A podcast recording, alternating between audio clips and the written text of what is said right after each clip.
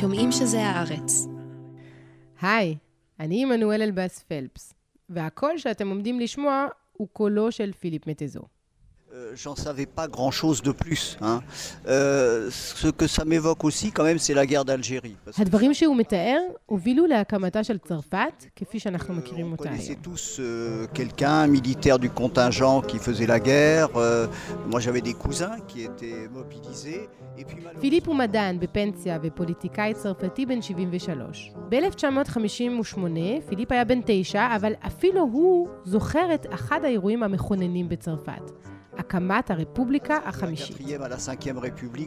הוא נזכר איך כולם דיברו על המלחמה באלג'יריה, ושכל הזמן הממשלות נפלו. הוא לא ידע מה הכוונה, איך ממשלה יכולה ליפול, אבל הוא זוכר היטב שזה קרה להן כל הזמן. במהלך חודש אפריל הלכו הצרפתים והצרפתיות לקלפי כדי לבחור נשיא. ההצבעה הצרפתית, כמו הדמוקרטיה הצרפתית, לא דומות לשום דבר אחר בעולם. הדמוקרטיה הזאת נמצאת עכשיו במשבר, ויש השואלים, האם מהפכה צרפתית נוספת מבעבעת מתחת לפני השטח? אני עמנואל אלבאס פלפס, עיתונאית ישראלית שנולדה וגדלה בצרפת, ואתם מאזינים ומאזינות לפודקאסט הרפובליקה. נדבר פה על מה שמעניין וחשוב לדעת לקראת המרוץ לאליזה. בכל פרק אני מדברת עם מומחים שיעזרו לנו להבין ולהכיר טוב יותר את צרפת ואת הצרפתים. בפרק הזה, בו מתארח פרופסור דניס שרביט, ננסה להבין איך השפיעה הרזיסטנס על הפוליטיקה הצרפתית. למה מצא עצמו חלק לא מבוטל ממעמד הפועלים בזרועות הימין הקיצוני? מה קרה לצרפת כשהפסיקה לדבר על ימין ושמאל והתחילה להתעסק בשאלות של זהות והגירה? וגם איך שינתה מלחמת יום הכיפורים את החיים של הצרפתים. שלום לפרופסור דניס שרביט, פרופסור למדעי המדינה מהאוניברסיטה הפתוחה. שלום. פרופסור שרביט, באפריל הקרוב הצרפתים והצרפתיות הולכים לקלפי. אז מה חשוב לנו לדעת על השיטה של הרפובליקה החמישית? צרפת ידועה במהפכות, ידועה באי-יציבות משטרית. אה, מהמהפכה הצרפתית עד המאה ה-20 הייתה שם אה, גם מונרכיה וגם קיסרות וגם משטרים פרלמנטריים. והאחרון שבהם הייתה הרפובליקה הרביעית, זאת שקמה אחרי שחרור צרפת מן הכיבוש הגרמני ב-1945, החוקה היא מ-46. וההתמודדות הראשונה של הרפובליקה הרביעית הייתה, מלבד השיקום החברתי והכלכלי בעקבות מלחמת העולם השנייה, האתגר המרכזי, אה, בעיקר ביחסי חוץ, אה, היה בעצם עם האימפריה הצרפתית. מרבית המושבות השתחררו באופן אה, די מסודר, לא, בלי שפיכות דמים, למעט שני, שתי טריטוריות, שתי מושבות, האחת הודוסין, מ-46 עד 54, והמושבה השנייה, שהייתה חלק מצרפת, מסופחת לצרפת, אלג'יריה, איך שהסתיימה המלחמה בהודוסין, החזית הלאומית לשחרור אלג'יריה פתחה במלחמה כדי uh, לסלק את הצרפתים מאלג'יריה, ואז היה מ-54, וזה היה בלגן אחד גדול, לא, לא, לא בניהול המלחמה, כמו בחילופי ממשל תכופים, החזיקו מעמד uh, כמה חודשים בלבד. עד שבשלב מסוים, כאשר אמור היה לעלות לשלטון איזה ראש ממשלה שאיכשהו ניהל משא ומתן חשאי עם החזית הלאומית, החליטו המתיישבים בתמיכת הצבא, להתארגן כדי להדיח את ראש הממשלה, שזה עתה נבחר. זה היה במאי 58. ואז בעצם הצבא איים תראו, אנחנו מדברים על דמוקרטיה. הצבא מאיים לתפוס את השלטון, בפועל אמר, מחר אנחנו בקורסיקה ומחרתיים בפריס. ואז כמוצא מן הסבך, אחד המפקדים, אחד הקצינים המאוד מוערכים, בא לכיכר המרכזית באלג'יר ואמר, רבותיי, בואו נקרא לדה גול לשוב לשלטון. General de Gaulle, wartime leader of the fighting French and for many years a silent watcher in the background, steps into the limelight again during the worst crisis France has faced since the war. דה גול, אני רוצה להזכיר, הוא המנהיג שבעצם אמר לא לשיתוף הפעולה עם גרמניה, לא לממשל וישי, נסע ללונדון ובעצם ארגן סביבו את המחתרת החיצונית והפנימית. הוא אחרי זה פרש מהחיים הפוליטיים כי לא בדיוק רצו להתיישר לפי תפיסותיו. והנה ב-1958 הוא נקרא לשוב לשלטון. תביני, בעזרת הצבא והמתיישבים שלא מעוניינים בראש הממשלה החוקי שנבחר לא בבחירות אלא בממשל קואליציוני כללי, כמו שאנחנו מכירים ב- ב- בישראל. דה גול מבין את גודל השעה, הוא מבקש שהנשיא יטיל עליו את הרכבת הממשלה כדי שזה ייראה דמוקרטי, ואז הוא אומר דבר אחד ברור, אני מוכן לעמוד בראשות הממשלה, ובלבד יסתיימו ימיה של הרפובליקה הרביעית ותקום רפובליקה חמישית. ומה הכוונה? חוקה חדשה. ואכן, נחקק במשאל עם חוקה שהמשמעות המרכזית שלה הייתה חיזוק הרשות המבצעת, סיום משטר המפלגות שניהלו פה את כל העניינים, והמעבר משלטון פרלמנטרי, ממשטר פרלמנטרי, למשטר נשיאותי, ליתר דיוק בספרות שלנו אנחנו קוראים לזה משטר חצי נשיאותי, כי ראש ממשלה כן תלוי ברוב בפרלמנט, אבל ראש הרשות המבצעת הוא נשיא, והוא בעצם בלתי תלוי במפלגות. זה היה כבר תיקון, אני מקדים קצת, זה היה תיקון שהוא קיבל אותו ב-1900, שהוא העביר אותו ב-1962, ואז הוחלט שהנשיא הוא לא רק שיהיה בלתי תלוי בפרלמנט, הוא כבר לא ייבחר על ידי הפרלמנט, הוא ייבחר על ידי העם. כלומר בבחירות כלליות, זה בעצם הרקע לבחירות שאנחנו מדברים עליהן, שבו העם נקרא לבחור במועמדים בשני סיבובים. סיבוב ראשון פתוח למי שממלא אחר התנאים כדי להתקבל כמועמד. אם אחד מן המועמדים זוכה ב-50% מן הקולות, אזי אין צורר בסיבוב שני. סיבוב שני, שני המועמדים הראשונים שהגיעו בראשות הטבלה. עד היום לא קרה מצב שבו אה, אה, מועמד זכה כבר מהסיבוב הראשון. דה גול ב-65, בבחירות הראשונות לבחירות הכלליות הללו לנשיאות, הגיע עם 44% מן הקולות. הוא היה בטוח שהוא ישיג את ה-50%, הוא לא, זה לא צלח. אני עוד אוסיף כדי אה, לחתום את הפרק ההיסטורי שהתחלתי בו, דה גול אמר, ואני אומר את זה לא, לא במקרה, דה גול חשב שהוא לא יוכל לפתור את הבעיה באלג'יריה, אם קודם כל לא, יחז...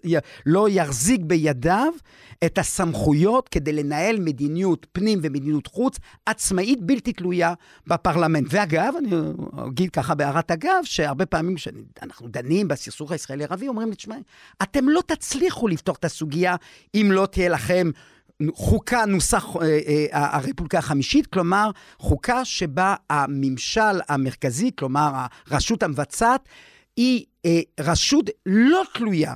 ברגע שנשיא נבחר, אי אפשר להדיח אותו. יש פרוצדורה כמו האימפיצ'מנט בארצות הברית, יש פרוצדורה כזאת, אבל היא, א', לא, לא היה מקרה כזה, אבל בין אם במהלך הכהונה חובבים אותו או שונאים אותו, הוא לא יוכל לזוז, שום פרלמנט לא יכול להשיג רוב כדי להדיח את הנשיא. הנשיא נבחר, אה, וזה אופי אחר של רפובליקה בהשוואה לרפובליקות האחרות, ואכן הוא פתר את המלחמה, המלחמה הסתיימה ב-1962, העביר את זה להחלטה לא של הפרלמנט, אלא של משאל העם, אה, וצרפת יצאה באמת לדרך, וצריך להגיד, לסיכום ההיבט החוקתי הזה, צרפת תמיד ידעה, אמרתי, חילופי משטרים. זו פעם הראשונה שמשטר מחזיק מעמד בצורה כל כך יציבה, לא שלא היו משברים, אנחנו נזכיר, מרד הסטודנטים למשל, ועוד משברים אחרים, אבל אין ספק שמצד אחד החוקה, הרפובליקה החמישית הוכיחה את עצמה, מצד שני, היא נתפסת, וזו אחת הבעיות שיש לנו בשנים האחרונות, היא נתפסת כ... כמין חוקה או כרפובליקה שהיא בעצם מונרכיה נבחרת. כלומר, זה מין מלך. עד היום היו ברפובליקה החמישית של צרפת שמונה נשיאים. הראשון שבהם היה שרל דה גול, שכיהן בתפקיד במשך עשור. הוא התפטר במהלך כהונתו השנייה לאחר שהפסיד במשאל עם. אחריו הגיע ז'ורג' פומפידו, שמת במהלך הכהונה, ולאחר מכן ולרי ז'יסקר דסטן. ב-1981 נכנס לאליזה פרנסואה מיטרן, שכיהן בתפקיד עד 1995. את מיטרן החליף ז'אק שיראק, שבמהלך שתי כהונותיו קוצרה תקופת הנשיאות משבע לחמש שנים, ולכן הוא כיהן רק 12 שנה. ב-2007 נבחר לנשיא ניקולה סרקוזי, שהפסיד ב-2012 לפרנסואה הולנד, שהיה לנשיא הראשון שלא ניסה להיבחר לכהונה נוספת. ב-2017 נבחר עמנואל מקרון, שמתמודד כעת לכהונה שנייה. אז הרפובליקה החמישית, אנחנו יודעים לומר בדיעבד, כפי שהסברת, בעצם מביאה יציבות פוליטית בדמותו בהתחלה של אה, הג'נרל דה גול, והוא נכנס לטור הזהב, לטחון גלוריוז. אבל אז אה, קורה משהו, ובעצם מתחיל מין משבר אמון בין הצרפתים לבין השלטון שלהם. כן. אה, קודם כל צריך להבין, המפה הפוליטית אחרי מלחמת העולם השנייה היא מפה פוליטית שאומנם מורכבת משמאל וימין, כמובן, אבל שהשתתפו בתנועות המחתרת. כלומר, שהשתתפו במחתרת הצרפתית. כל הקצוות, ובעיקר הקצה הימני הקיצוני, לא היה. הימין הקיצוני היה מחוץ לתחום. מי היו לנו? מפלגות, צריך לומר את זה, מפלגות חזקות מאוד, הקומוניסטים, 25% מקולות הבוחרים, גם השמאל הסוציאליסטי, 20% מקולות הבוחרים, והימין שהיה מיוצג על ידי שתי מפלגות, אה, מפלגה, הייתי אומר, דמוקרטית נוצרית נוסח אה, אה, גרמניה, שנעלמה מהמפה והפכה למפלגת מרכז החל משנות ה-60 וה-70 ועד היום, והמפלגה הגוליסטית. אלו היו ארבעת הכוחות הפוליטיים, וכמו שציין בצדק, זאת הייתה מעבר. האתגרים הללו שדיברתי עליהם, של הדקולוניזציה, שהייתה עקובה מדם, עם מלחמות, אבל צרפת הייתה בעצם נתונה מ-45, אה, בתקופה שבאמת מכנים אותה בצרפתית 30 שנות התהילה, אה, על, על משקל שלושת ימי התהילה שב-1830 הדיחו מלך אה, בצרפת. 30 שנה של צמיחה כלכלית אדירה, וכניסה לאיחוד האירופי באמצע ב-1900, או אז זה היה הקהילה האירופית המשותפת, אמנת רומא, 1957. וזו תקופה של שגשוג, עד כדי כך שבעצם גם אם הקומוניסטים הם חזקים וגם הסוציאליסטים, אבל בעצם הם מנהלים את העניינים מול כאיגודים מקצועיים. אה, יש צמיחה, תעסוקה מלאה, אה, זו צרפת אחרת. וזה נגמר ב-1974. וזה מעניין, כי 1974 זה גם אחרי הכהונה הקצרה של פומפידו, כי הוא מת ממחלת הסרטן, תקופה שלא ידעו, אז באותה תקופה לא ידעו על מחלתו ורק בדיעבד זה התפרסם. אז ב-1974 בחירות לא צפויות, בגלל שדה גול פרש, אה, ולאחר מכן פומפידו מת באמצע כהונתו. בחירות חדשות, וזה בפעם הראשונה. יש לנו נשיא ולרי ז'יסקר דסטה, שמו, שהוא הראשון, אמנם הוא היה ילד אה, בתקופת מלחמת העולם השנייה, אבל הוא לא נושא עימו את המסורת של המחתרת הצרפתית. הוא לא, הוא היה קטן מדי כדי להיות אה, אה, חלק ממנה, וזה כבר דור אחר. ואיך שהוא נכנס לתפקידו, במאי 74, אה, באוקטובר בעצם מטריל משבר אה, כלכלי גדול, ואז הכל משתנה. Good evening. The Middle East War produced developments all over the world today. The oil producing countries of the Arab world decided to use their oil as a political weapon. They will reduce oil production by 5% a month until the Israelis withdraw from occupied territories. ב-1973, בעקבות מלחמת יום כיפור, החליטו מדינות הנפט של המזרח התיכון להיאבק במערב ולהעלות את מחירי הנפט. המהלך הביא לפגיעה קשה באירופה וארצות הברית, לשיתוק מפעלים, להתמוטטות של חברות ולמיתון כלכלי. צרפת ספגה מכה קשה בעקבות משבר האנרגיה. השלכות המשבר, ביחד עם שינויים חברתיים שהתרחשו באותן שנים, סיימו את תור הזהב הצרפתי והשפיעו עמוקות על החברה הצרפתית. הצרפתים מבינים ש... נגמר עידן מדינת הרווחה. צרפת צריכה להתאים את עצמה, גם אירופה מתחילה גם אה, להתחזק. זה אומנם יותר בשנות ה-90, עד אז זה יותר איחוד בין מדינות, בין ממשלות. אה, יותר מאוחר זה באמת אה, העיקרון האירופי שגובר על העיקרון הלאומי. אבל ללא ספק, אה, 74 מייצ... מציין מפנה ברמה הכלכלית, אה, ברמה הפוליטית עדיין זה לא משתנה לגמרי, אבל מבינים שדה גול הוריש מפלגה, אבל לא, לא ניתן יהיה לעשות ממנה הרבה, כי הוא כבר אה, הסתלק מן העולם. והשינוי הנוסף הוא שהקומוניסטים לאט לאט מצמצמים את אה, ייצוגם, את כוחם הפוליטי, לטובת המפלגה הסוציאליסטית. ואז יוצא מצב כזה שבו המערכת הפוליטית, שנשלטה על ידי הימין כל הזמן, מ-58' עד 1981. תבינו, השמאל לא הגיע לשלטון רק בשלטון המקומי, אבל לא בשלטון הלאומי, המרכזי. ואז כאשר בתוך השמאל, ידם של הסוציאליסטים גוברים על ידם של אה, הקומוניסטים, משתנה משהו. והוא שהמהפכה איננה עוד משהו שמעבר לפינה. השמאל הסוציאליסטי בעצם מטריל לקבל את היגיון השוק. הוא אומר שבשנים שהוא עוד באופוזיציה, 74-81, הוא עוד אומר שהוא נגד הקפיטליזם, אבל השינוי המשמעותי באמת שקורה ב-81, כאשר בפעם הראשונה הם עולים לשלטון, בעצם הפערים בתפיסות הכלכליות הולכות ומתמעטות, כלומר, ימין, שמאל, אוקיי, דאגה פה יותר לציבור העובדים, פה דאגה יותר למעסיקים, אבל זה נראה כבר יותר מסורת מאשר מדיניות ממש, ולעומת זאת, עולה משקלן של התביעות החברתיות, אבל של אורחות החיים. כלומר, הפלה, זכויות נשים, אה, היבטים אקולוגיים, ענייני סביבה, הגירה, הומוסקסואלים, ואז באמת, על אף שעדיין אנחנו מדברים על אותה מפה פוליטית, אבל הייתי אומר עם שינויים טקטוניים, שבו אה, זהו, כבר עוד מעט אין עוד ברית המועצות. כלומר, אנחנו בתוך הדמוקרטיה, הימין אה, בעצם הוא ימין רפובליקני, השמאל הוא שמאל רפובליקני. אמרתי, פערי העמדות הכלכליות הוא לא... הם מנסים ב-81, אה, הלאמה של חברות, של בנקים וכולי. ב-84, המפלגה הסוציאליסטית שהיא בשלטון, אומרת, זהו זה.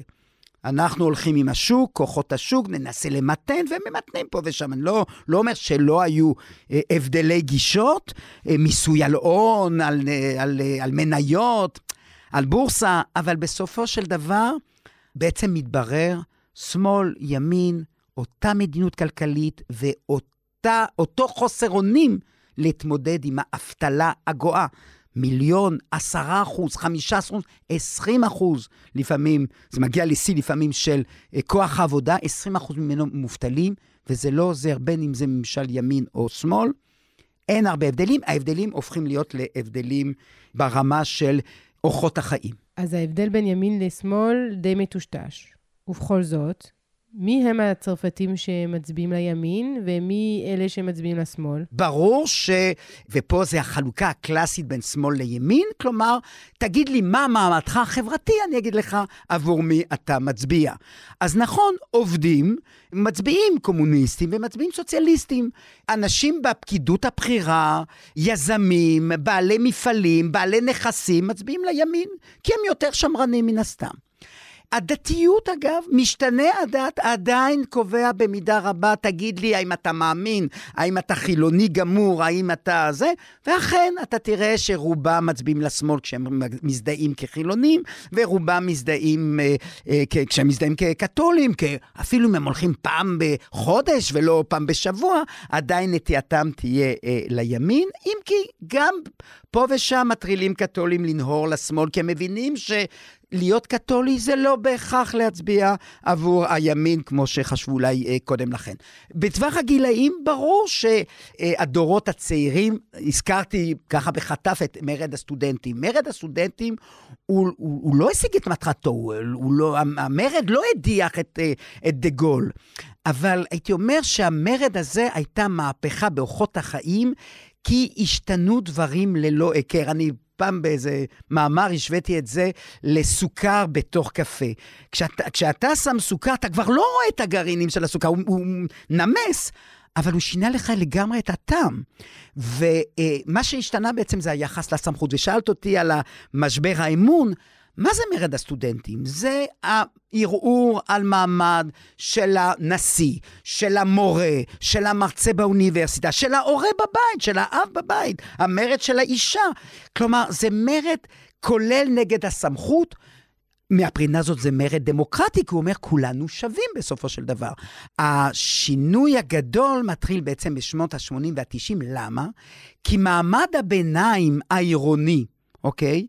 מתחיל להצביע לשמאל, גם אם הוא לא פועל ולא עובד ולא שכיר אה, בדרגות הנמוכות. כלומר, אנחנו בעצם רואים שינוי בשנות ה-80 וה-90 של המצביע הסוציאליסטי, שהוא בעצם איש בורגני לכל דבר שאולי 20 שנה קודם לכן היה מצביע לימין. כלומר, מהבחינה הזאת יש uh, טשטוש.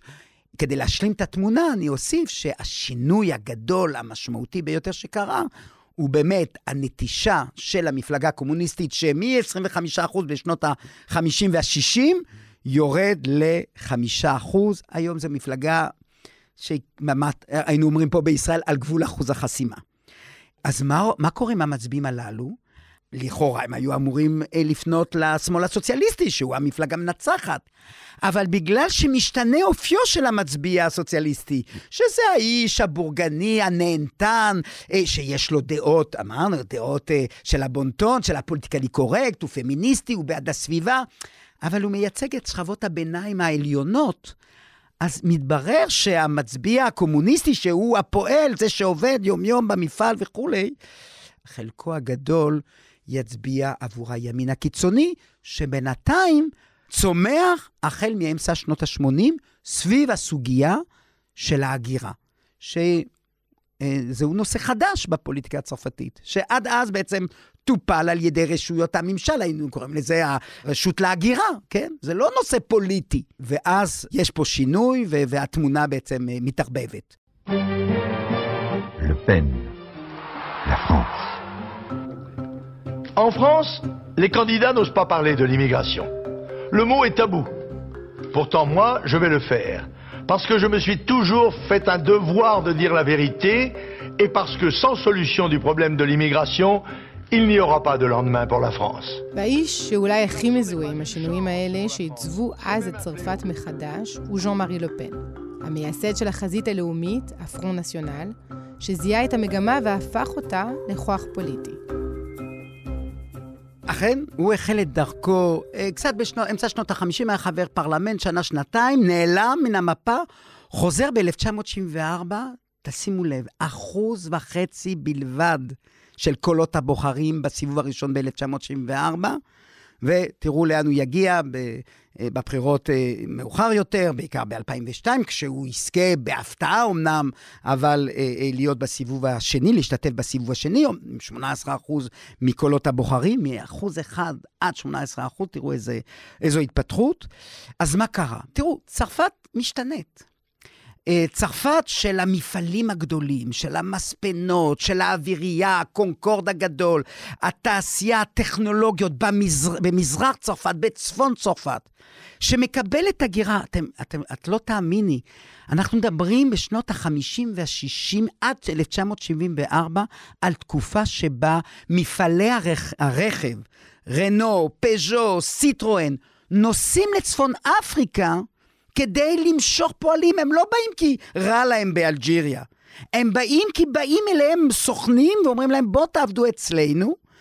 ואז בעצם, עם המשבר הגדול של שנות ה-80, אז קורה בעצם שתי התפתחויות. האחת, הפועלים הצרפתים בעצם כבר עוזבים את התפקידים לטובת המהגרים, אבל שנית, גם כל התעשיות הללו הולכות ומצטמקות, מוצאות לעצמם שווקים מחוץ לצרפת, וצרפת, כמו כל מדינה אחרת באירופה, עוברת לכלכלה מבוססת שירותים. אז נכון, זה יוצר התברגנות מסוימת, ואז בעצם, על רקע התחושה, ואמרנו 84, למה 84? כי ב-1984 בעצם מתברר שהסוציאליסטים לא מוותרים על הקפיטליזם, הם לא קוראים תיגר עליו, הם בעצם מסתדרים בתוכו. ואז סוגיות כמו סוגיית ההגירה מתחילה לתפוס תאוצה. איפה? בפרברים. כי זה כבר מספרים. למה? כי עד 1974, זו עוד החלטה של ג'יסקר דסטה, אה, הוא אומר כזה דבר, אנחנו עכשיו נכנסים לתקופה של משבר, לתקופה של אבטלה, אנחנו מפסיקים עם ההגירה. לא שולחים עוד אה, סוכנים אה, אה, לגייס עובדים חדשים. אבל כדי להיראות הומני, הוא אומר, כל מי שעד עכשיו עבד, יוכל להמשיך לעבוד, יותר מזה, הוא יוכל להביא את אשתו וילדיו לצרפת, כי עד אז הם נשארו בבית. ואז באמת, בין 74 ו-84, ההגירה זה כבר לא הגברים שעובדים, אוקיי? ושבקיץ חוזרים למולדתם, אלא בא הגל הזה, כי הם אומרים, שמע, בסופו של דבר, צרפת יותר יציבה, גם אם היא בתקופה יותר קשה, אבל זה יותר יציב ממרוקו, טוניסיה ואלג'יריה. בואו, יש לנו אפשרות להגיע, תבואו. ואז זה בעצם, בין שנמשכה הגירה לא בלתי חוקית, הגירה חוקית כבר אין, או כמעט ואין, אבל הסיפור הגדול הוא שחברתית, משהו משתנה, ובעיקר בפרברי העיר. והציבור הצרפתי, שנאחז בדרגות הנמוכות של הסולם החברתי, מתחיל להרגיש שמשהו אה, משתנה. למה? מה היו הסוכנים הגדולים של ההגירה בצרפת? שניים, לא רשמיים, האיגוד המקצועי והכנסייה. האיגוד המקצועי, כי הוא אמר, בוא אליי, לא אכפת לי שאתה מוסלמי, יהודי, מפולין, זה, אנחנו כולנו פרולטריון ויום אחד אנחנו נהיה בשלטון. כלומר, הוא נקלט לתוך המשיחיות החילונית הזאת של הגאולה על ידי הפרולטריון. המוסד השני, שוב, לא באופן רשמי, הכנסייה הקתולית, כי אז ההגירה הייתה בעיקר מאיפה? ספרד, פורטוגל, המדינות הפשיסטיות וכולי, מזרח אירופה לפעמים. אמרו, בואו אליי, אני, ישו בשביל כולם, לא אכפת לו מספרדים, פורטוגלים, פורטוגזים, לא אכפת לו. והם קלטו, הם עשו את הקליטה התרבותית. מגיעה הגירה של הכנסייה היא לא תלך כי זו הגירה מוסלמית, ולאיגוד המקצועי אין כבר מה ללכת, כי האיגודים המקצועיים מאבדים מכוחם באופן שלא יתואר. הם הופכים באמת לאיזה איגוד מקצועי, נלחמים על שעה פה, שבוע שם. כבר לא הישגים משמעותיים כמו בעבר. ועל רקע הזה, התמונה החברתית משתנה. ההצלחה האדירה של המודל הצרפתי להפוך זר לצרפתי תוך דור, נעלם, כי במקביל, אנחנו אחרי 168, המורה הוא לא המורה, אין לו את הסמכות שהייתה לו, הרעיון של ההתבוללות, של האסימילציה, כבר לא, תופ... לא תופס כמו שתפס בעבר, כל אחד בא עם תרבות שלו, רקע שלו וכולי וכולי. אנחנו נכנסים לעידן הרב-תרבותי, ואז על רקע זה, תביעות שלא היו נשמעות, שהיו, שנותרו במרחב הפרטי, תביעות כאלה עולות למרחב הציבורי, ואז בא ז'אן מארי לפן עם סיסמה אחת, יש יותר מדי מהגרים, זהו. זה, קוראים לזה באנגלית one single issue party, מפלגה עם נושא אחד בלבד. וסביב זה הוא מארגן מפלגה. ואז עולה שאלת הגזענות בצרפת, אה, סביב ההגירה, איך אנחנו מתייחסים אליהם. החזית הלאומית בעצם היא מין דחליל כזה, והדבר גורם לכך שאותם פועלים לא מרגישים נוח יותר במפלגות הסוציאליסטיות, כי אומרים להם, אנחנו רוצים לשנות אותך.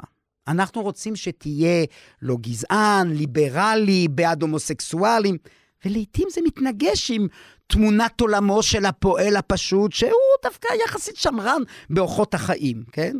והם מגיעים למפלגה, מצביעים עבור מפלגה, ששם אומרים להם, כמו שאתם, אני מקבל אתכם. יש לכם דעות גזעניות, זה בסדר גמור, אנחנו לא כאן, אנחנו לא מפלגה שמח... שתחנך אתכם. אנחנו מקבלים אתכם כמו שאתם, ואנחנו מייצגים אתכם, כי למה? כי בגלל החילופי הנושאים הללו, מפלגת, מפלגת שמאל לא נתפסת עוד כמפלגה שצריכה להגן על פועלים שממילא הולכים ומצטמצמים, אלא מפלגה שנלחמת עבור המהגרים. ואז אותם קומוניסטים, שליש מהם, ועד 50 אחוז מהם, עוברים לחזית הלאומית, כי בעצם היא הופכת למפלגה שבה אין בורגנים.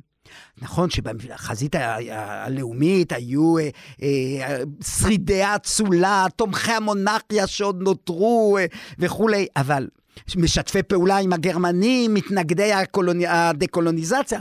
נכון שזה בעצם הבעיה הגדולה של החזית הלאומית, יש לה עבר נורא ואיום, כן? אבל מגיע ציבור חדש, והמפלגה אומרת, אני אייצג אותך. ועם לופן, צרפת מגיעה לרגע דרמטי בהיסטוריה הפוליטית שלה. אחרי שהיא השיגה יציבות פוליטית עם הקמת הרפובליקה החמישית, אחרי עשורים של שגשוג כלכלי וחלוקה ברורה בין שמאל לימין הממלכתיים, הסדר הישן נשבר. סוגיות של זהות מחלקות את צרפת ואת הצרפתים, גם אם הן עוד לא לגמרי מתויגות כך. התהליכים האלו מגיעים לשיא ראשון ב-21 באפריל 2002. L'onde de choc Jean-Marie Le Pen, sa présence au second tour met la France à la une des journaux du monde entier. À gauche comme à droite, un front républicain est en train de se constituer. Les Verts, le PC, le PS, l'UDF et démocratie libérale appellent officiellement à voter. אני זוכרת את עצמי מול מסקי הטלוויזיה, כאשר בשעה שמונה בערב שתי התמונות של המועמדים שעולים לסיבוב השני מופיעות בטלוויזיה, והצליל הזה... שקט בחדר. צרפת, הצרפתים, כל מי שמסביבי, אנחנו לא מאמינים שהדבר הזה קורה, שהימין הקיצוני, שדעות גזעניות, שדעות, אה, כפי שאמרת, של אנשים שהם אה, שיתפו פעולה עם המשטר הנאצי, יכולים למצוא את עצמם אה, כמועמד ריאלי. מה, מה הרגע הזה עושה לצרפת? לא רק למערכת הפוליטית, אלא לצרפתים בתפיסה שלהם. תיארת את זה יפה מאוד, אני אשתמש בדימוי אחר, זאת רעידת אדמה. רעידת אדמה ש... מה, אנחנו אה, 50 שנה אחרי מלחמת העולם השנייה, אה, צריך להבין את השינוי התרבותי הזה, להגיד עליו אה, אה כמה מילים. אה, מ-45 עד 74, אנחנו בעידן הגיבורים. צרפת ניצלה בזכות המחתרת, בזכות הגיבורים שלה. לא מדברים על קורבנות. מ-74 מתהפך הגלגל התרבותי, לא מתעסקים יותר בגיבורים, מתעסקים בקורבנות. ולכן הגזענות, ולכן המאבק בגזענות וכן הלאה. ואז ב-2002, בשמונה בערב, הם מבינים שהסמל נשבר. הרי, בוא נגיד, ב-2002, אני לא חושב שהיה מישהו שחשב שיש סכנה שבאמת המועמדות של ג'אמרי לפן היא מועמדות ריאלית לנצח בסיבוב השני. נכון, הימין הקיצוני אה, ניצח, במובן הזה שהוא חצה את הרוביקון, העפיל לסיבוב השני, אבל זה היה באמת שבר גדול, כי פתאום הבינו שזה יכול לקרות. עכשיו, אפשר לנתח, זה קרה כי היו חמישה מועמדים של השמאל בסיבוב הראשון.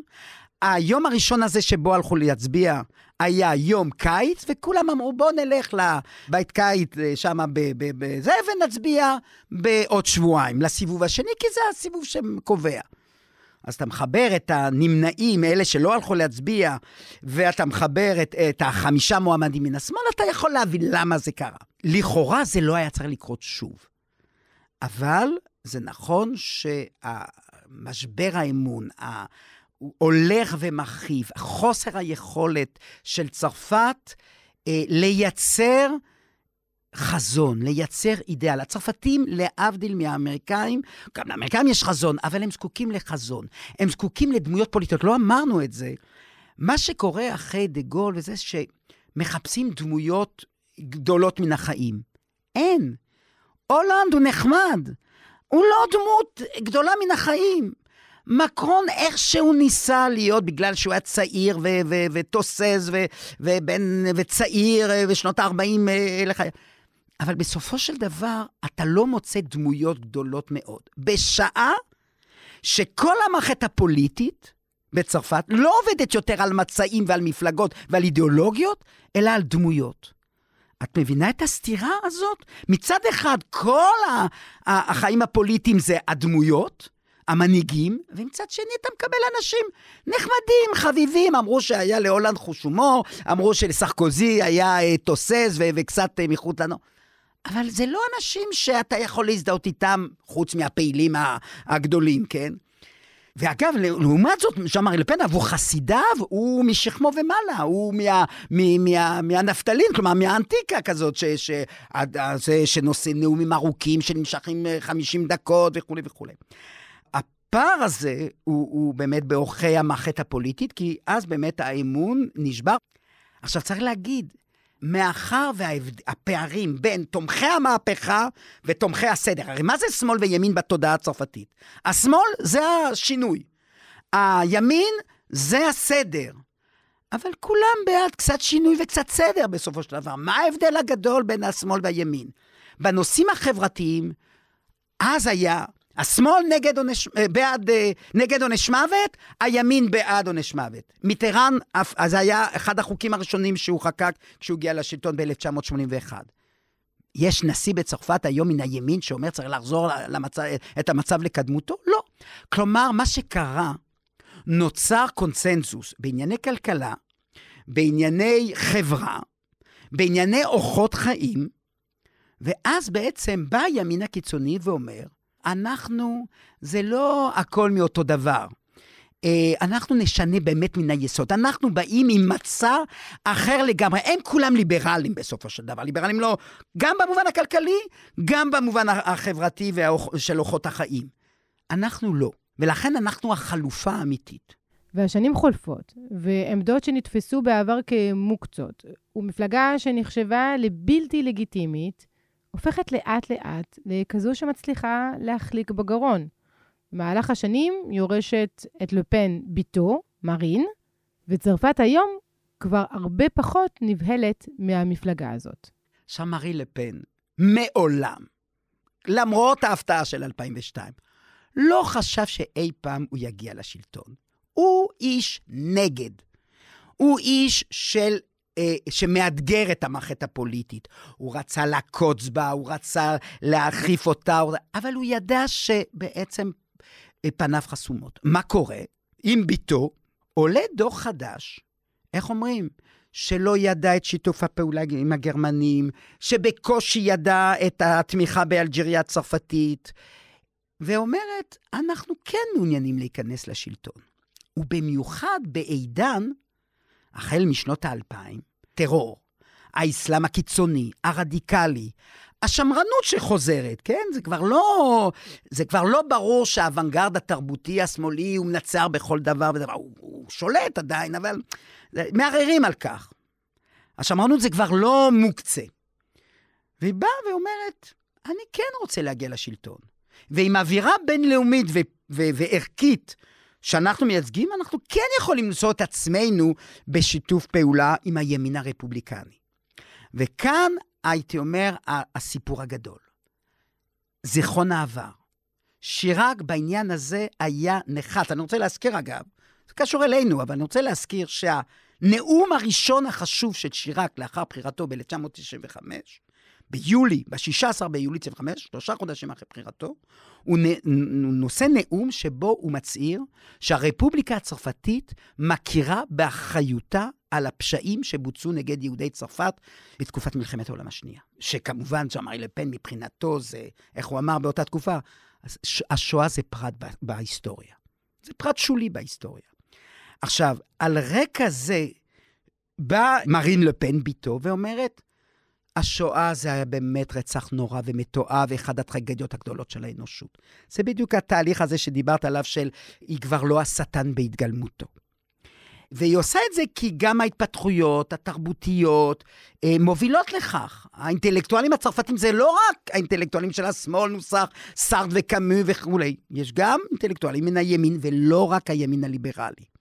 כלומר, משהו קורה, הנושא של הזהות. הזהות הצרפתית זה זהות אה, לאומית אזרחית, ופה זה משתנה. ומרין לפן אומרת, להבדיל מאבא שלי, שבעצם לא רצה להגיע לשלטון, לא חשב שיגיע לשלטון, אני כן יכולה להגיע לשלטון, אני כן יכולה להיכנס לממשלה קואליציונית. וזה מאתגר, ואז הצרפתים, בואו נחזור אליהם, מה הם אומרים? בעצם ניסינו את השמאל, ניסינו את הימין הרפובליקני, היא נראית פחות אה, נוראית מאביה, כי בוא נגיד, אה, הוא היה דמות כריזמטית, אבל יחד עם זאת, היה בו משהו כל כך מרתיע, כל כך נוגד את המסורת הצרפתית הרפובליקנית, שזה היווה בעצם מחסום. ידעת שאוקיי, הוא עבר ב-2002, הוא לא יוכל להיות נשיא. פה מגיעה בחורה אה, שמתנערת באופן חלקי מן העבר, ואז אומרים, רגע, אז למה לא ננסה אותה? האם זה יהיה נכון או קיצור דרך להצביע באמת על 2002 כתחילת ההיחלשות וההיפרקות של המפלגה הסוציאליסטית, למרות שלאחר מכן הגיע נשיא סוציאליסטי לשלטון, פרנסואה הולנד.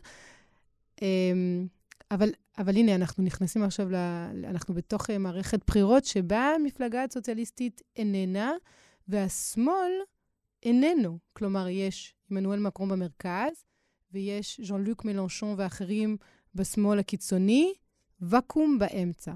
זה בעצם, את מצביעה כאן על משבר הסוציאל-דמוקרטיה הכללי. נכון, עכשיו בגרמניה הם שוב חזרו לשלטון, אבל באופן כללי, ותסתכלי גם בארץ, כן?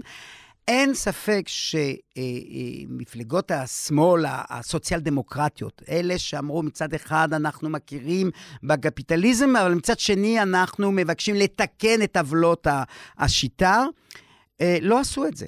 הם לא עשו את זה מספיק, ואז מה שקרה הוא שאותו פילוג שהיה בתוך השמאל, בין השמאל הקומוניסטי והשמאל הסוציאליסטי, בעצם הוא נוצר מחדש, הוא קם לתחייה, כאשר שוב, ידם, אז זה כבר לא הקומוניסטים, אבל השמאל הרדיקלי, ידיו על העליונה, לעומת המפלגה הסוציאליסטית היותר מתונה, יותר ליברלית, שבעצם לא מוצאת את דרכה, כי או שלא מצביעים עבורה כי זה שמאל, או שמצביע שמאל אומר, אבל אתם, ברגע שאתם מגיעים לשלטון, מתפשרים ומתפשרים ומתפשרים, ובעצם לא עושים דבר וחצי דבר. מפחדים מכל צד, לא רוצים לעצבן. זה גם, אתה מבין, זה כלכלה שכבר, זה כבר לא אנשי התעשייה. זה כלכלה פיננסית, זה מניות וכולי. ואין לשמאל הסוציאל-דמוקרטי תשובות לכך. ולכן השמאל הרדיקלי עולה שוב, כמו שהיה בשנות ה-50, כשהמפלגה הסוציאליסטית לא הייתה חזקה, והמפלגה הקומוניסטית הייתה חזקה. אבל זה משאיר חלל גדול אחד. אין בעצם, ופה אי אפשר שלא להגיד מילה אחת על מקרון. מקרון שבעצם בא ואמר, אני המועמד, ימין ליברלי מבחינה כלכלית, ושמאל מבחינה חברתית, כלומר מבחינת אורחות החיים, והוא בעצם הבין דבר אחד, וזאת הבעיה הגדולה של הדמוקרטיה הצרפתית היום. והייתי אומר גם של הצרפתים.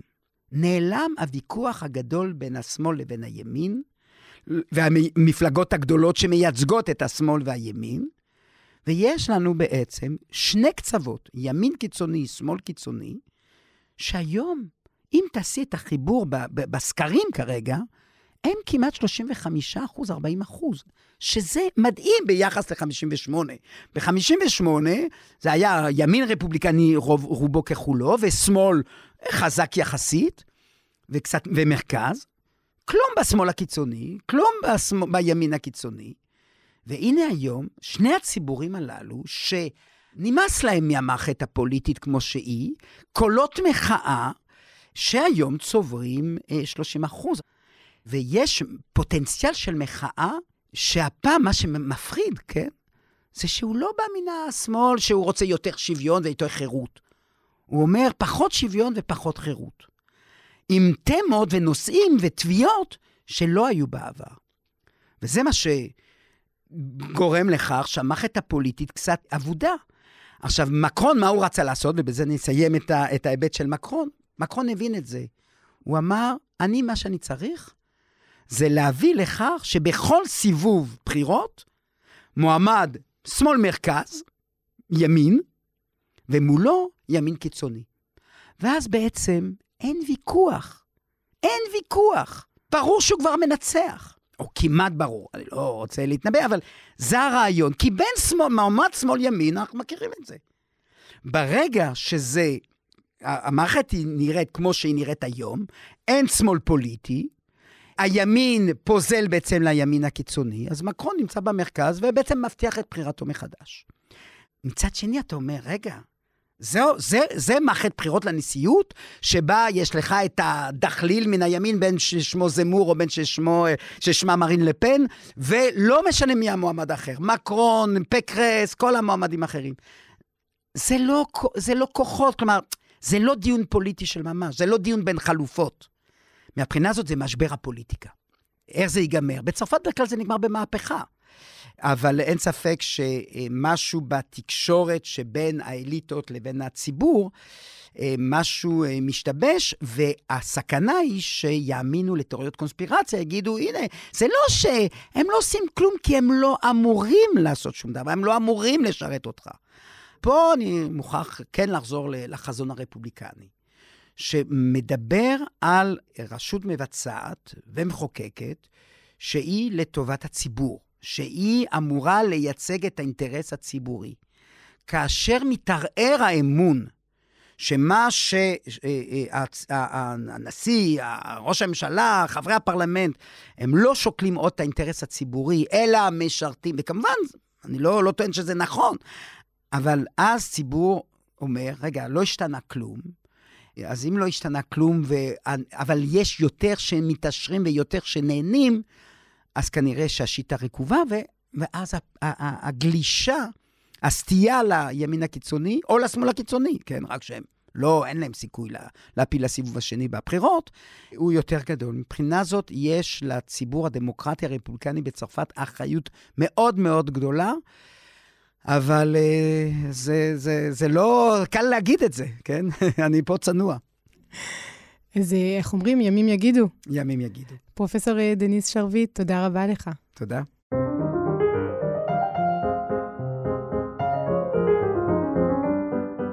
עד כאן הפרק הזה של הרפובליקה, הפודקאסט שמנסה להבין את צרפת ואת הצרפתים דרך הבחירות לנשיאות.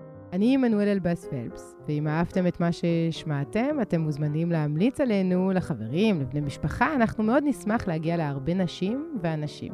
את הפודקאסט הזה אתם יכולים למצוא באתר ובאפליקציה של הארץ, ובכל מקום בו אתם מאזינים לפודקאסטים. תודה לעורך הפודקאסט אסף פרידמן, למפיק אמיר פקטור, לעורך הסאונד יונתן מנייביץ', ולעורכת הפסקול שני אבירם.